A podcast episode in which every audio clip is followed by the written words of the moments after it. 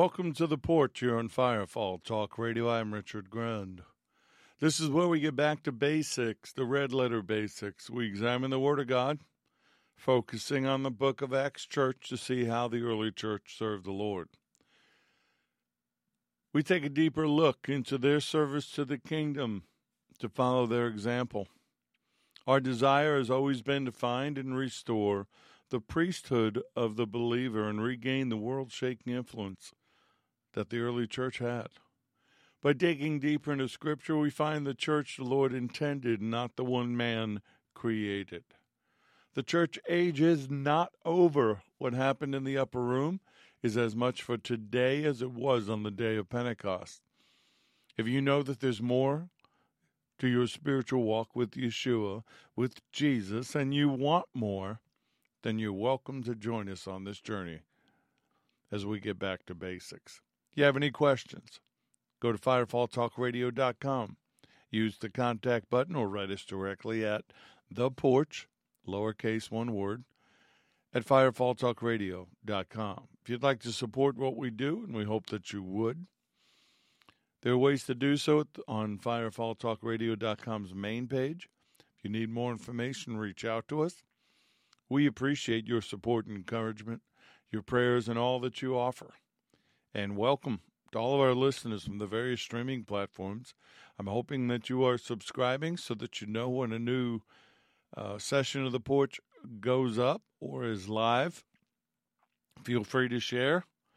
Let's get the word out there. Let's get people ready for the times that we are already in.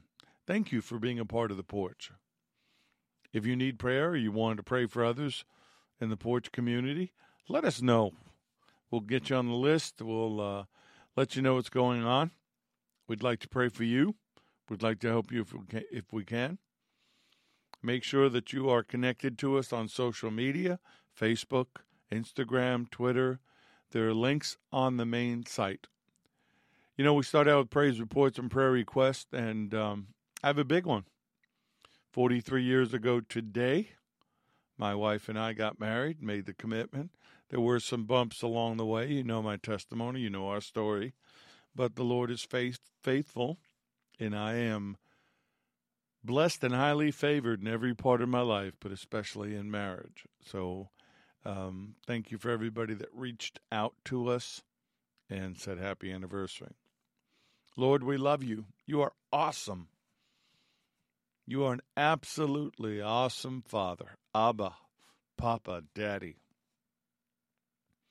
You loved us even when we were unlovable. I know you did with me.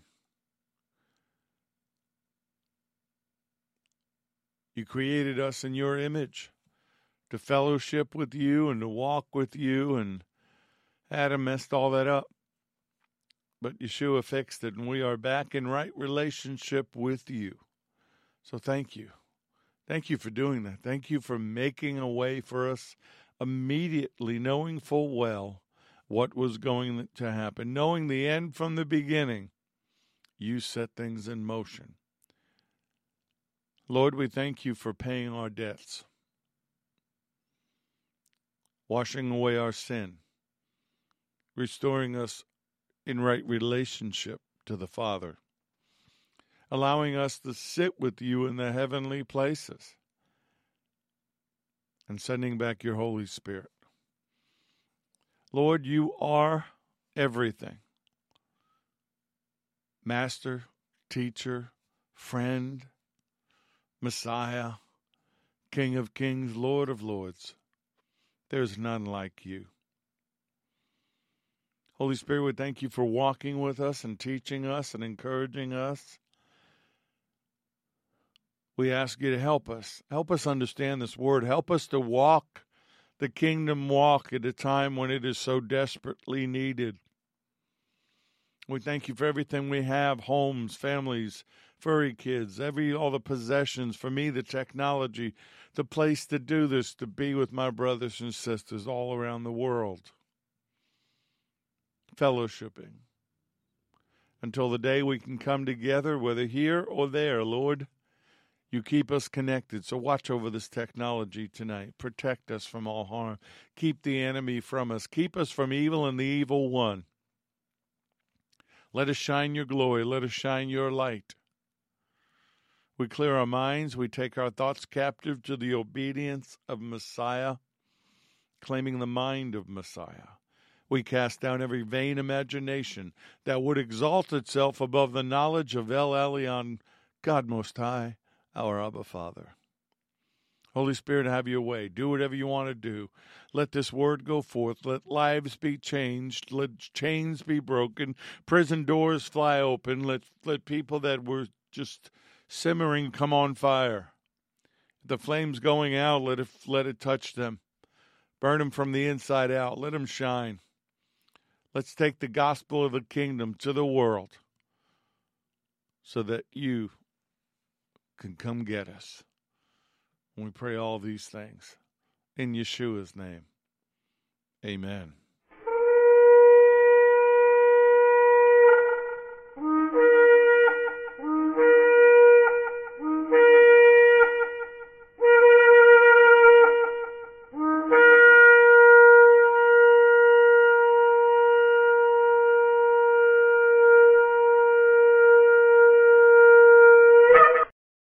These lessons are proprietary information, except where noted the information comes from outside sources. Combination of that information, the matter presented is exclusive, cannot be repeated or used without permission.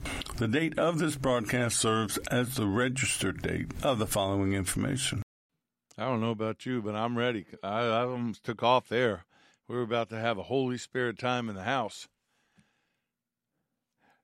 So tonight we're going to finish out this lesson on Galatians five, twenty-two and twenty-three, the fruit of the Spirit. But the fruit of the Spirit is love, joy, peace, long-suffering, kindness, goodness, faithfulness, gentleness, self-control. Against such there is no law. We've broken it down into threes. And now we're going to get the final three. Faithfulness, gentleness, self-control, meekness, humility, self-restraint. Three clusters of three. The first ones, love, joy, and peace, were internal fruit offered to us by the Holy Spirit supernaturally. Long-suffering, kindness, and goodness, external fruit we offered to others, again, inspired by the Spirit. And then faithfulness, gentleness, and self-control, combined it. We experience them both internally and externally. This final triad of supernatural fruit brings us into the fullness of who the Lord is in us. Remember John fifteen, one through five, I am the true vine, and my Father is the vine dresser. Every branch in me that does not bear fruit, he takes away. And every branch that bears fruit, he prunes, that it may bear more fruit. You are already clean because of the word which I have spoken to you. Abide in me, and I in you, as a branch cannot bear fruit of itself unless it abides in the vine. Neither can you unless you abide in me. I am the vine, says the Lord, you are the branches. He who abides in me, and I in him, bears much fruit, for without me you can do nothing. Without him, we can do nothing. The sooner we understand that, the sooner we accept that, the sooner we act upon that, we can be more productive. We can get out of the way. The Nelson Study Bible, New King James Version, says Christians, or believers as I call us, are spiritually crucified with Messiah. Paul says in Galatians two twenty, I have been crucified with Messiah. It is no longer I who live, but Messiah lives in me. And the life which I now live in the flesh, I live by faith in the Son of God, who loved me and gave himself for me. We have been crucified in Messiah. In him we share his crucifixion. It's no longer we who live, but Messiah lives in us. In the life we live in the body, we live by faith, by adherence to and reliance on and complete trust in the Son of God, who loved us and gave his life for us. We are no longer obligated to follow the values or the desires of this world. When we do, we do it by choice. He says in Galatians six fourteen, "But God forbid that I should boast except in the cross of our Lord Jesus, the Messiah, by whom the world has been crucified to me and I to the world." You cannot be in agreement with this world. You cannot walk with this world and live the life the Lord wants for you. We can't do it. We have got to die to this world. This world has got to become unpopular, distasteful, and we must become separate from it. Now, it remains difficult for us as believers to apply this spiritual reality when we're dealing with the passions, the affections, the desires, the lust of the flesh. When we master those sinful, yes, sinful desires, and we keep our focus on Him, then we are walking in the Spirit. Through the fruit of the Spirit, we walk and talk relationship with the Lord. I am tired, weary of people who don't walk what they talk, and what they talk is filtered with such worldly, secular, humanistic things, I just shake my head. You cannot walk with this world and walk with Him, and why would you want to? I say then walk in the Spirit, and you shall not fulfill the lust of the flesh.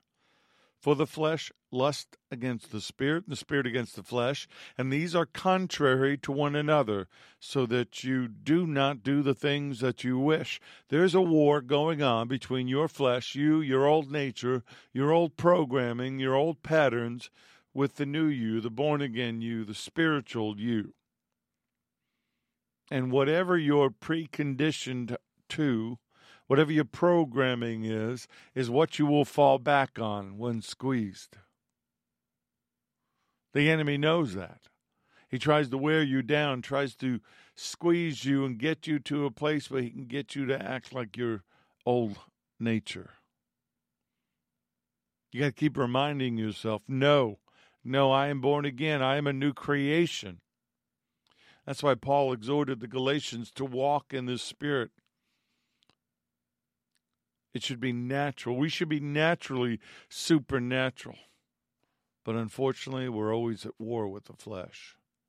Walking in the Spirit means to obey the prompting of the Holy Spirit. You got to listen. And then you have to do what He says do. We have to take that still, small voice and act upon it.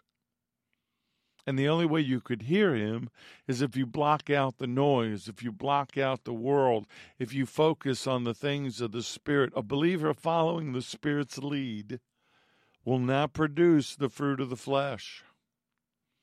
That word flesh in the Greek, sarx, S A R X.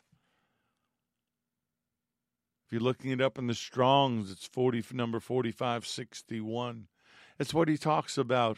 In Galatians six eight, for he who sows to his flesh will of the flesh reap corruption, but he who sows to the Spirit will of the Spirit reap everlasting life.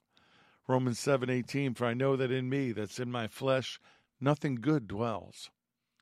For to will is present with me, but how to perform what is good I do not find. Romans eight thirteen, if you live according to the flesh, you will die. But if by the Spirit you put to death the deeds of the body, you will live. Now, in the Greek, the word sarx usually means nothing more than the human body. And it's used that way, like in John one fourteen, and the Word became flesh and dwelt among us. But Paul is using it to represent the entire fallen human being. Not just the sinful body, but the entire being, soul and mind, and spirit, which is affected by sin. Paul pitted the flesh against the spirit. These are diametrically opposed forces. And it's when we try to bridge the gap, it's when we try to live in the world but say we're spiritual. Oh, I'm doing the things of the Spirit. No, you're not. The two cannot get along. They do not agree. Now, the unbeliever can only live in the flesh. But we as believers can choose that we're going to live in the flesh or we're going to live in the Spirit. And I say to you right now, some of you that are struggling with what I'm talking about, make a conscious choice and a commitment from this point on to live in the Spirit and to deny the things of the flesh. That's what Paul does. He encourages the believers to overcome the actions of the flesh by living in the Spirit.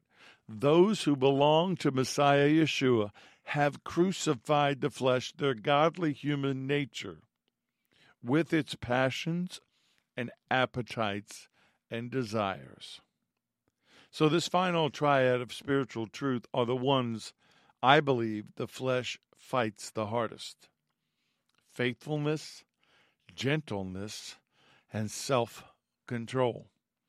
Faithfulness or faith, they are interchangeable, means exercising good faith and fidelity in our relationships just as God does with us. First Corinthians ten thirteen, no temptation has overtaken you except such as is common to man. But God is faithful, who will not allow you to be tempted beyond what you are able. But with the temptation will also make a way of escape, that you may be able to bear it. He's going to allow you to make choices that in actuality you'd say, well, Lord, don't let me do that. Well, why would you let me do that? Well, I need to show you that there's a part of your life that is not completely surrendered to me. Faithfulness signifies trustworthiness and dependability. The Holman Illustrated Bible Dictionary says that throughout the Scriptures, faith is the trustful human response to God's self-revelation via His words and His actions. God initiates the relationship between Himself and human beings.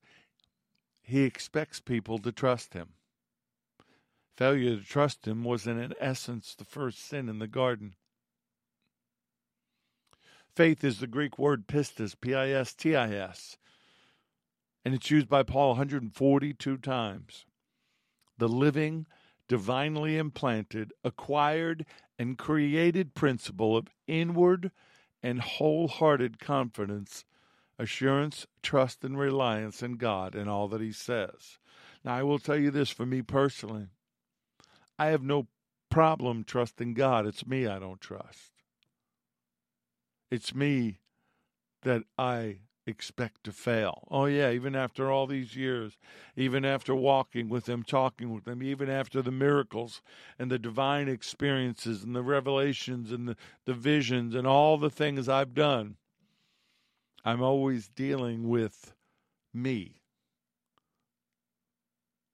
We're always dealing with us. We're always fighting us. And I was thinking about it. I was outside with the dogs, and I like to talk to the Lord and listen to the Spirit as I look at the sky and, you know, while, while the dogs are doing their business, which is really not very spiritual, but it's a part of life. Um, but I was thinking about how the enemy likes to wear us down. He likes to get us tired. He likes to get us, you know, just overwhelmed so that we act on the old nature. The old programming comes forward. We lash out. We we get emotional. We we think thoughts we shouldn't think. And at those moments, we have to stop, take a breath, say a prayer, turn your eyes towards Him, and be reminded of who you are. You are a new creation. The old you is dead. So to believe is an act. It's a process of faith. Pistis comes from pistio, pistuo, which I could run with, but I'm not going to, two hundred forty-eight times in the New Testament. What it means, it's a present tense indicating ongoing faith. And that inspires faithfulness. And that is the benefit of relationship. See, it always comes back to relationship. It's not about religion. It's not about form and formality or ritual. That faith, that belief, that trust, that confidence, that fidelity, the faithfulness, this fruit of the Spirit is always a gift received from God. It's never produced or generated by us. It's not natural. It's supernatural. For the believer, it's God's divine persuasion that he is who he is. So it's it's distinct from human belief, confidence. It involves it, but completely supernatural. You want to walk this walk? You want to have this life? You want the miracles, the signs, the wonders? You want to hear from the Lord? Stop being natural. Be supernatural. And the Lord will continuously birth this kind of faithfulness in the yielded believer, so that they can know what he prefers. What is the persuasion of his will? First John five four, for everyone born of God is victorious, and I believe that means born again, is victorious and overcomes the world. And this is the victory that has conquered and overcome the world: our continuing, persistent faith in Yeshua, the Son of God. That's it. It's pretty basic, not very complicated, something we need to try to do. Acts fourteen, starting in verse twenty-one. Excuse me. Paul and Barnabas are encouraging the converts, and this, when they preach the gospel in that city and made many disciples, they returned to Lystra, Iconium, and Antioch, strengthening the souls of the disciples, exhorting them to continue in the faith, saying, we must through many tribulations enter the kingdom of God. You know, the one thing I've always tried to do, even from where you had the home church in our family room back in Tallahassee, is not water down the word. To tell you the truth, that this walk is not easy. There's going to be tribulations. You're going to be attacked. You're going to suffer at times. But we become strengthened. We enter the kingdom. We become who we're supposed to be in Him through action, the action of faith. Action inspires a response. Above all, taking the shield of faith, with which you'll be able to quench all the fiery darts of the wicked one. Taking it. Make it a choice. It's an action. Pews in buildings called churches. That's what they call themselves. I'm the church. I don't sit in me. I am me. Chew on that one for a while. They're sitting there. They're passive. They're reactive, not proactive. Oh, I'm being I'm being shot with the fiery darts of the enemy. I, I guess I should pick up that shield of faith. No, it should be in your hand. It should be ready. You should be proactive. You should expect the enemy's going to take a shot at you. Through your family, through your marriage, through through the people you work with, through uh, the the world system. That sword should be ready. The armor should be on. I am my most effective in spiritual warfare when the minute I wake up, I understand I don't belong here. This is not my home. I'm living in the enemy camp, and I'm prepared for battle. That's the way I was when I first got saved. When I got to Tallahassee, that was my mindset. I woke up ready for a fight. I'm going to tell you right now, on Wednesday, April twenty-sixth, twenty twenty-three, I am regaining that mindset.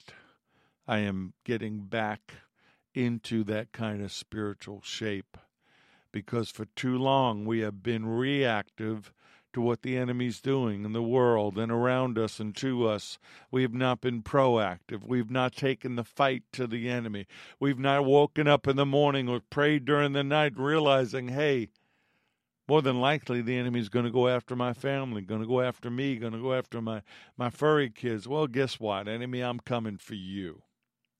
I'm going to keep you on the run. I'm going to keep you on your heels. We need to have that wholehearted trust that is inspired by the Holy Spirit.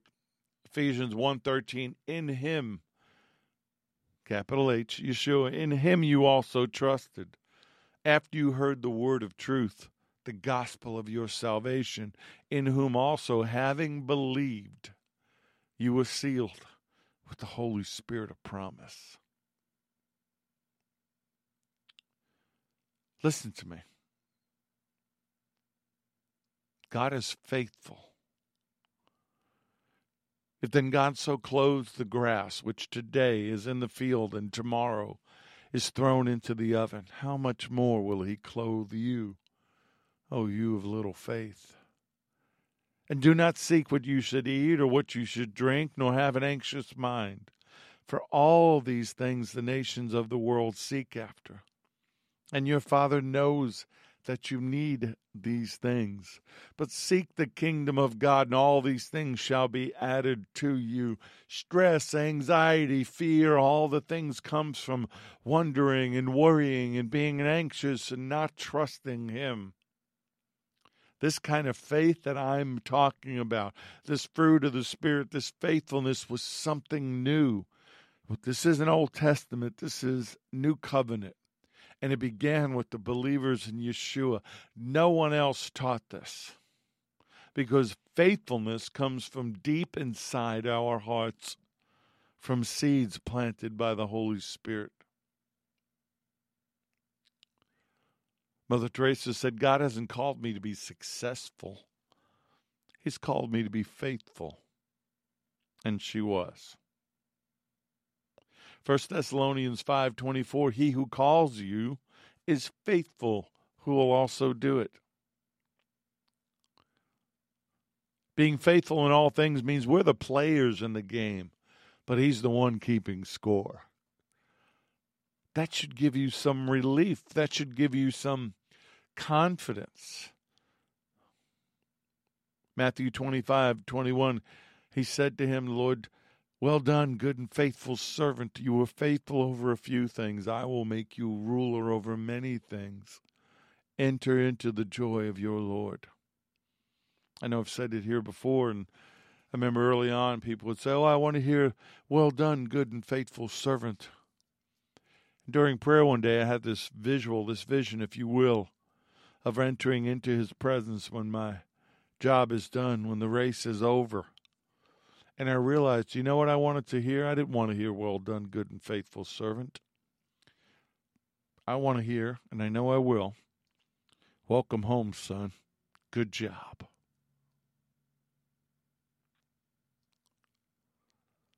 Now let's talk about gentleness and meekness, because they all build, they all work together. And while God can be described as meek and gentle in his dealings with us. That's what the word says. Psalm eighteen thirty-five. You have always given me the shield of your salvation. Your right hand has held me up. Your gentleness has made me great. But meekness, controlled power, is primarily a character trait associated with the human condition. That's why it's a fruit of the Spirit in us and for us.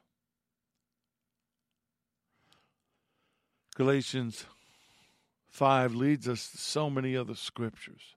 That's the thing I love about the Word. You should too when you read the Word, when you read the Scriptures, when you go through it. Don't just do devotions. Yes, devotions are good, but those devotions should trigger thoughts, should trigger desire for more of the Word. But it all ties together in this wonderful tapestry, in this wonderful banquet, this feast. Second Corinthians ten, one through six talks about the spiritual war. But in that spiritual war, we see the f- fruit of the Spirit. Now I, Paul, myself am pleading with you by the meekness and gentleness of Messiah, who in presence am lowly among you, but being absent I am bold toward you. But I beg you, that when I am present I may not be bold with that confidence by which I intend to be bold against some who think of us as if we walked according to the flesh. For though we walk in the flesh, we do not war according to the flesh. For the weapons of our warfare are not carnal, but mighty in God, for pulling down strongholds, casting down arguments, and every high thing that exalts itself against the knowledge of God, bringing every thought into captivity to the obedience of Messiah, and being ready to punish all disobedience when your obedience is fulfilled. When I pray that prayer of taking my thoughts captive to the obedience of Messiah, this is the section of the of the word I'm referring to. I'm casting down the vain, the arguments, the vain imagination, the thing that the enemy in this world would like me to think about the Word, to think about the Lord, to think about my Heavenly Father. Meekness is the disposition to be gentle, to be kind, to be indulgent, even balanced in tempers and passion, patient in suffering injuries, without feeling a spirit of revenge. See, that's opposite from the world. The world says, oh, they lashed out at you, you lash out at them. Meekness says, yeah, I could, but I don't have to. I choose not to. And when we do that, we're walking in the Spirit. When we choose to lash out, when we to- choose to respond, we have left the spiritual realm, and we're back in the world. The Vine's complete expository, expository dictionary of Old and New Testament words says, meekness is consists not in a person's outward behavior only, nor yet in his relations to his fellow man, as little in his mere natural disposition. Rather, it's inwrought, it's inward grace of the soul. And the exercises of it are first and chiefly towards God. It is that temper of the Spirit in which we accept His dealings with us as good, and therefore without disputing or resisting. It's closely linked with the word humility and follows directly upon it. See, we have to be meek even in our response to God and what He's doing with us. See, the meek person is not a human mouse afflicted with a sense of his own inferiority. Rather, we are as bold as a lion and strong as Samson in our moral life, and we're not fooled about ourselves. We've accepted God's estimation of our life. He knows, we know, that we're weak and helpless without God. But we also know at the same time that we are so powerful because of Him, because of His Word, because of the Holy Spirit. We know all too well the world will never see Him as God sees Him. And guess what? We've stopped caring what the world thinks. I don't care what the world thinks. I only care what the Lord thinks. Ephesians four two, with all lowliness and gentleness, with long suffering, bearing with one another in love. See how they all just keep coming back: long suffering, kindness, goodness, gentleness. They're, they're all, and then love, capped off by love. The fruit of the Spirit just keeps producing more fruit. It's self-replicating. Colossians three twelve, therefore as the elect of God, holy and beloved, put on tender mercies, kindness, humility, meekness, long-suffering. Put it on. Clothe yourselves. Make it a choice that we are God's chosen ones. We are His hand-picked representatives who've been purified and holy and well-beloved by God Himself, by Abba Himself, putting on behavior that is marked by tender-hearted mercy, kind feeling, a lowly opinion of ourselves, gentle in our ways, patient, which is tireless, long-suffering, and has the power to endure whatever comes with a good temper. That's not human behavior. That's superhuman behavior. Choosing meekness. For me, it always reminds me of the samurai warrior. So, of course, I always, I always go back to that kind of thinking. The samurai warrior was meek. He had self-control. He was empowered by the emperor that if you disrespected him, he could draw that sword and punish you, even take your life. But he would choose not to. He was meek. Blessed are the meek, for they shall inherit the earth. Matthew five five. You can't inherit the earth if you're going to lash out at everything.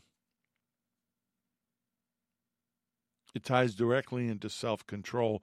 One leads to another, leads to another, and sets us up to be fruitful.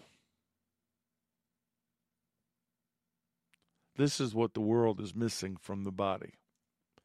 This is what the church has not chosen. chosen to show them. We've been tricked. We've been misled. We've been deceived. Oh, we need to get militant.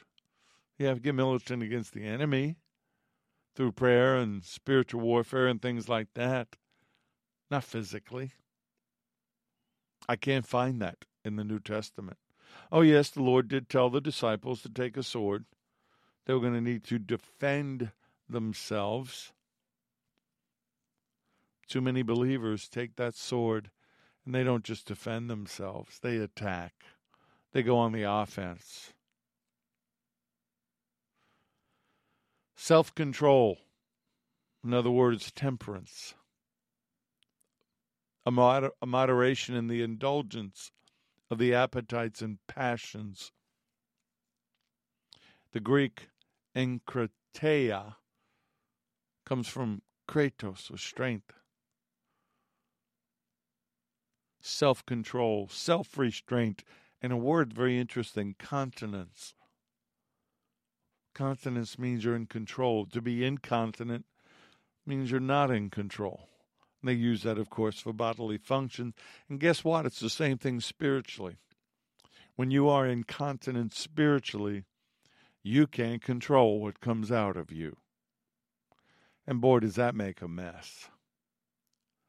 Self-control, like meekness, comes from strength, not from weakness. Second Peter one, verses five through nine. And this is about the fruitful growth in faith, but also for this very reason, giving all diligence, add to your faith virtue, to virtue knowledge, to knowledge, self-control. To self-control, perseverance. To perseverance, godliness. To godliness, brotherly kindness. And to brotherly kindness, love. For if these things are yours and abound, you will neither be barren nor unfruitful in the knowledge of our Lord Jesus the Messiah. For he who lacks these things is short-sighted even to blindness, and has forgotten that he was cleansed from his old sins.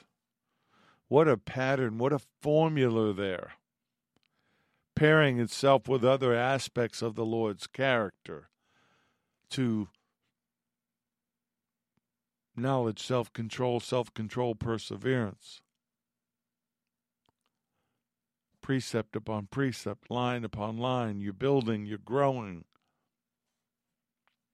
In Acts twenty-four, when Paul's in front of Felix, he says to him in verse twenty-five and twenty-six, now as he reasoned about righteousness, self-control, and the judgment to come, Felix was afraid and answered, go away for now. When I have a convenient time, I will call for you. Well, meanwhile, he also hoped that money would be given to him by Paul that he might release him. Therefore, he sent for him more often and conversed with him. Felix never intended to be changed. To knowledge, self-control, self-control, perseverance, perseverance, godliness. You see the building blocks? You want to become the person you desire to be in the Spirit. You want to walk in the Spirit and not fulfill the lust of the flesh. You want to become that warrior, that spiritual giant, the kind like David that took down the Goliaths of this world. Then you need to build some things in you. You need to take some things off of you. You need to get that self-control. Titus one, verses seven through nine. This is about leadership, but I believe it affects every aspect of the Christian believer's walk, however you want to call it.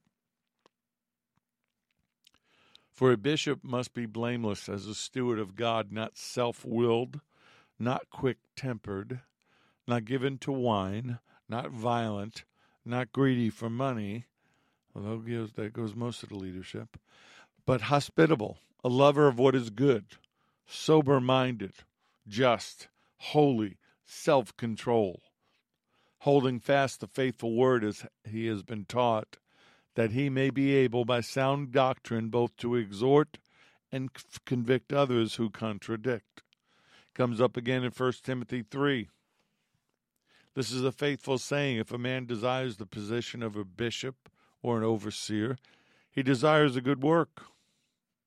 A bishop must then be blameless, the husband of one wife, temperate, sober-minded, of good behavior, hospitable, able to teach, not given to wine, not violent, not greedy for money, but gentle, not quarrelsome, not covetous, one who rules his own house well, having his children in submission with all reverence. For if a man does not know how to rule his own house, how will he take care of the church of God? Again, there goes most of the leadership. Not a novice, lest being puffed up with pride, he fall into the same condemnation as the devil. Moreover, he must have a good testimony among those who are outside, lest he fall into reproach and the snare of the devil. We must be masters of ourselves so that we can be the servant of others. Proverbs sixteen thirty-two, he who is slow to anger is better than the mighty, and he who rules his spirit than he who takes a city. Remember I said before, the enemy likes to wear you down so that your condition brings a response. So whatever your trigger is, the enemy knows that if he pulls that trigger, what response he's going to get. Is it fear? Is it not being in control? Is it is it lack? What what is the trigger that the enemy knows that he can pull, the button he can push to get you to lose self-control? Only you know that, and you have to be willing to admit what it is. The Apostle Paul lived what he taught. In Acts twenty, we see that he exhorted the leaders, the elders in the church in Ephesus. For Miletus he sent to Ephesus and called for the elders of the church. And when they had come to him, he said to them, "You know from the first day that I came to Asia in what manner I have always lived among you, serving the Lord with all humility, with many tears and trials which happened to me by the plotting of the Jews. How I kept back nothing that was helpful, but proclaimed it to you and taught you publicly from house to house, testifying to Jews and also to Greeks, repentance towards God and faith toward our Lord, Adonai Yeshua HaMashiach, the Messiah. And see, now I go bound in the Spirit to Jerusalem, not knowing the things that will happen to me there, except that the Holy Spirit testifies in every city, saying that chains and tribulations await me. But none of these things move me, nor do I count my life dear to myself, so that I may finish my race with joy, and the ministry which I have received from Adonai Yeshua, to testify to the gospel of the grace of God." Paul was a walking, talking example of God's grace from when he was Saul of Tarsus to Paul, who helped establish and build the Gentile church. You know, we reap what we sow. The curse of sin and death is broken over us when we become born again. But whatever our garden is, whatever weeds that are in there, more than likely, we're going to deal with them. They're, we're going to have to pluck them by hand. We're going to have to face the consequences of our actions. You know, you hear about men going to prison and becoming saved. That doesn't mean that they get to get out now because God has forgiven them. No, they have to pay for their actions. Now, maybe miraculously by grace, he'll set them free. But more often than not, as I've ministered to prisoners, they're free in mind. They're free in spirit. They're free in their hearts, though their bodies are still incarcerated. And some people walking around that are not imprisoned are imprisoned by their past. I did things I'm not proud of. In this forty-three-year marriage, there were things that I chose to do that left scars, that did things that I cannot undo. I know I've been forgiven, but I also know what my choices did. And part of that was not being in control of my emotions, not being able to control the parts of me that lashed out, the wrath, that all came from emotional hurts and baggages and fears. Things passed down to me. I look back at those times, and when you get older, it is true. You look back on things, and the enemy doesn't cease to remind you of your mistakes, and I shake my head. Sometimes I even say out loud, what were you thinking? Well, the truth was I wasn't, at least not with a clear, born-again mind. Don't let the enemy kick you when you're down. Don't let him remind you of your past. Acknowledge it. Yeah, I did those things, but I've been forgiven. They've been blotted out. The blood has covered them. But self-control is key to our walk. I believe that's why it's the last fruit listed. Erwin Lutzer wrote a book called Managing Your Emotions, and I found this story very powerful. This is what he said. We all know that Alexander the Great conquered the world. What few people know is that this mighty general could not conquer himself. Cleitus, a dear friend of Alexander's and a general in his army, became intoxicated and ridiculed the emperor in front of his men. Blinded by anger and quick as lightning, Alexander snatched a spear from the hand of the soldier nearby and hurled it at Cleitus. Though he only intended to scare the drunken general, his aim was true, and the spear took the life of his childhood friend. Deep in remorse, deep remorse followed his anger. Overcome with guilt, Alexander tried to take his own life with the same spear, but was stopped by his men. For days he lay sick, calling for his friend Cleitus, chiding himself as a murderer.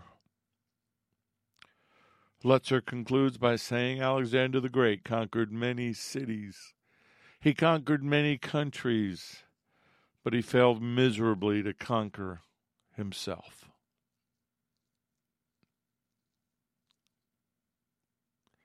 So many people have lashed out in anger. I don't know many that have done what Alexander did to a childhood friend, but I, w- I could see it.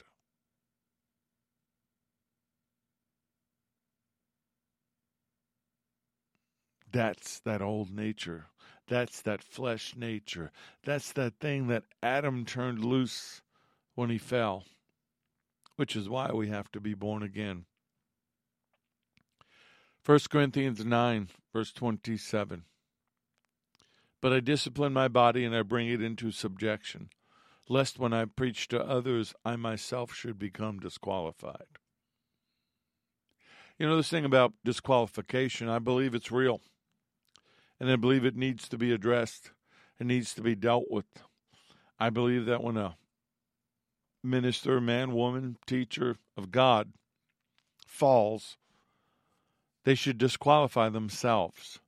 They should sit down and step aside for a period of time until such time as the Lord or the Spirit tells them to go back. There should be a process of repentance and restoration, a process of pulling that weed out, getting rid of that fruit of the flesh, and regrowing healthy fruit of the Spirit. But more often than not, I've seen these same people not willing to walk away from the money, walk away from the, the limelight, and continue on. And I've seen people support those people, putting good seed in bad ground and, and joining in their sin. It's not my job to call it out. It's not my job to say anything. It's the Lord's. And I think these people are going to be sorely shocked, severely shocked, when they stand before him and he replays this period in their life for him, for them. If we confess our sins, he is right and just to forgive our sins and cleanse us from all unrighteousness. But we've got to submit to the cleansing. We've got to submit to the fine-tuning. We've got to admit, hey, I messed up. There is no place for the fruit of the flesh in ministry. There is no place for the fruit of the flesh in the walk, in the Spirit, the kingdom walk. When I see it in me, I, I just shake my head and go, where'd you come from? How'd you grow back? Now I got to deal with you again. It's very frustrating, very frustrating. But the enemy knows. He knows what our buttons are. And he, thankfully, he's restrained. Just think if he could do more than what he does. But he doesn't have to. We help him. Oh, that's the one that does it? I'm just going to keep pushing that button. And the button. Push the button. Push the button. Till it stops working. Or we break it. We say no more. I'm born again. I'm a new creation. That's the old me. I'm not going to give in to that. See, the planted seeds that produce fruit can only happen when we fully open ourselves up to the light of the Lord, to the glory of God shining down upon us to nurture us. And he will tend it. He will nurture the vine. These planted seeds in our walk need his light. It it needs the water of the Word and the Spirit to bear fruit. We can't do it without it, and we can't do it by ourselves. You have got to open your Bible. You have got to get in the Word. I think it's great that you're listening. Hopefully you're downloading. Hopefully you're swinging back one or two or three times, grabbing the Scriptures, pondering on what the Lord's allowed me to share. But you have got to tend your own garden. You've got to pray for the rain of the Spirit and the washing of the Word. The active, powerful, dunamis presence, living presence of the Ruach HaKodesh, of the Holy Spirit in the believer's life produces the fruit we're talking about, produces the Lord's virtues within us. Just as a living tree will bear good fruit. Colossians one, ten through thirteen, that you may walk worthy of the Lord, fully pleasing him, being fruitful in every good work, and increasing in the knowledge of God, strengthened with all might according to his glorious power, for all patience and long-suffering with joy, giving thanks to the Father. Thank you, Abba. Thanks to the Father who has qualified us to be partakers of the inheritance of the saints in the light. He has delivered us from the power of darkness and conveyed us into the kingdom of the Son of his love. You've been delivered. You're a new creation. But I'm going to cut you some slack because growth takes time. I read this quote. I don't know who George Chauncey is. It's from a book called Leadership. It says, the church should be a community of dates instead of pumpkins. See, pumpkins you can harvest in six months. Dates must be planted and tended by the people who will not live to harvest them. Dates are for future generations. Let it grow. Because, finally, Philippians one six. Listen to me, those of you who have no faith in yourselves, that's fine, have faith in him. Because I am convinced and confident of this very thing, that he who has begun a good work in you will continue to perfect and complete it until the day of Messiah Yeshua, the time of his return. Be convinced of that. Hold on to that. Father, we are desperate for you to do in us what needs to be done. Prune, trim, stir up the soil, fertilize it if you have to. We want to grow. We want to produce fruit. We want to be what this world needs us to be, what your church needs us to be. Those who have not compromised, those who have not given up, those who have not cut a deal with the world or the devil to be left alone. No, we stand. We stand knowing who you are as Abba Father. We stand knowing who you are as Messiah and Lord. We stand knowing that the Holy Spirit is in us and with us and, and walking and teaching and encouraging us and producing fruit through us so that we can offer fruit to others. Holy Spirit, have your way. Thank you for this word. Thank you for this series and this teaching. Now take it. Take it all.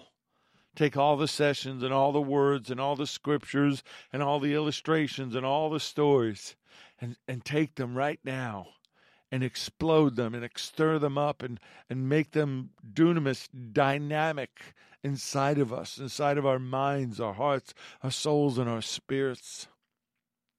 Let us become giants. Let us become giant slayers, walking, leaving scorch marks in this world because we are living, breathing, fire-filled believers in the King of Kings and the Lord of Lords. We are children of Almighty God, Abba Father, and we are more than conquerors through him who loves us. I pray all these things, and I hope you'll agree with me. In Yeshua's name, amen. May the Lord bless you and keep you. May Adonai Yeshua Mashiach make his face to shine upon you and be gracious to you. May the Lord, may Adonai lift up his countenance upon you and give you peace, give you shalom. I'm Richard Grund. This has been The Porch on Firefall Talk Radio. Thank you.